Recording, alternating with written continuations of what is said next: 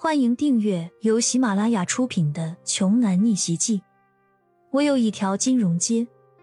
作者：山楂冰糖，由丹丹在发呆和创作实验室的小伙伴们为你完美演绎。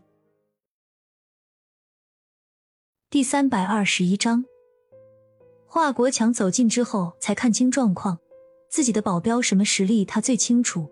如今一个照面就被打趴下。而且都被被废了战斗力，于是放低姿态说：“神医，是我的手下不懂事，冲动了神医。我儿子病情又有危险，还请您去看一下。”骄阳说：“担不起您的道歉，我可不会治病。况且华少身份尊贵，我算什么东西？要是有个三长两短，我全家就完了。”这句话是之前华总夫人说的，现在骄阳原封不动的还给他。一边的苏芝神色一变，尖叫说：“你什么意思？我们堂堂江北高铁的董事长拉下脸来求你，已经是给足了你面子，你也不看看你这样子，这辈子有机会接触我们这样的富豪吗？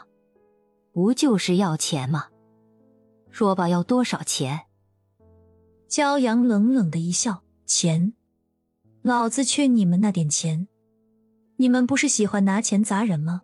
我今天就让你们看看谁的钱多。”骄阳冷冷的说。“听你们的意思，你们好像很有钱。什么神医，还不是想坑钱？说吧，只要你能治好我儿子的病，钱不是问题。老娘有的是钱。”苏芝叫道。华国强也高傲说：“没错。”我们掌握江北高铁，其财富不是你能想象的。只要你能出手救我儿子，我一定会给你一辈子花不完的钱。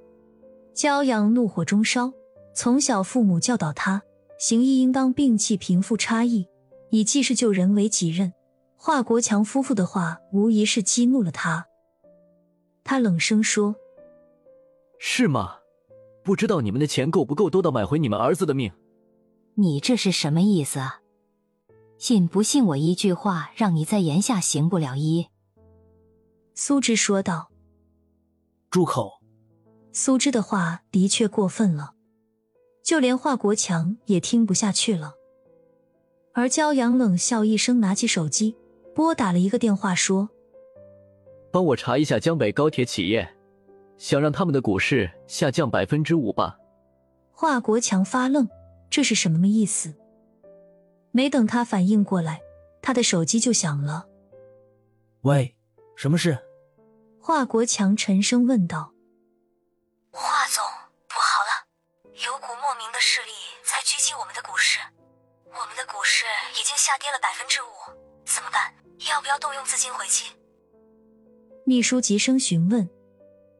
华国强现在正在气头上，直接说：“这种事还用我说？给我怼回去！”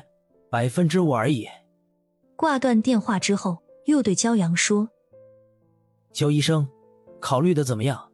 这笔钱可是普通人无法想象的。”焦阳笑了笑，玩味的说：“是无法想象，要挽回百分之五的股市，需要花多少钱啊？上亿吧。”华国强不知道焦阳为什么要这么说，难道他想要一亿的报酬？这次让他下降百分之十。骄阳对着电话轻声说道。这时候，华国强总算是听清楚了，联想骄阳刚刚说的百分之五，他的心脏突然紧紧一缩，想到了一个非常可怕的事情。果然，没过一会儿，秘书又打来了电话。华总，这次对方狙击了我们百分之十的股市，怎么办？我们没有这么多资金挽回啊。华国强听到后，手一松，手机哐当一声砸在了地上。喂喂，华总怎么办啊？我们的股价已经开始下跌了，股民开始底价抛投了，刚刚已经损失过亿了。秘书的声音极大，房间内又很安静，屋子里的人听得清清楚楚。骄阳说：“你们的钱不是很多吗？”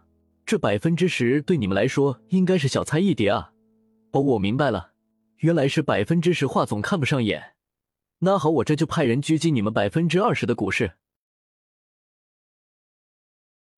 本集播讲完毕，想听更多精彩内容，欢迎关注“丹丹在发呆”。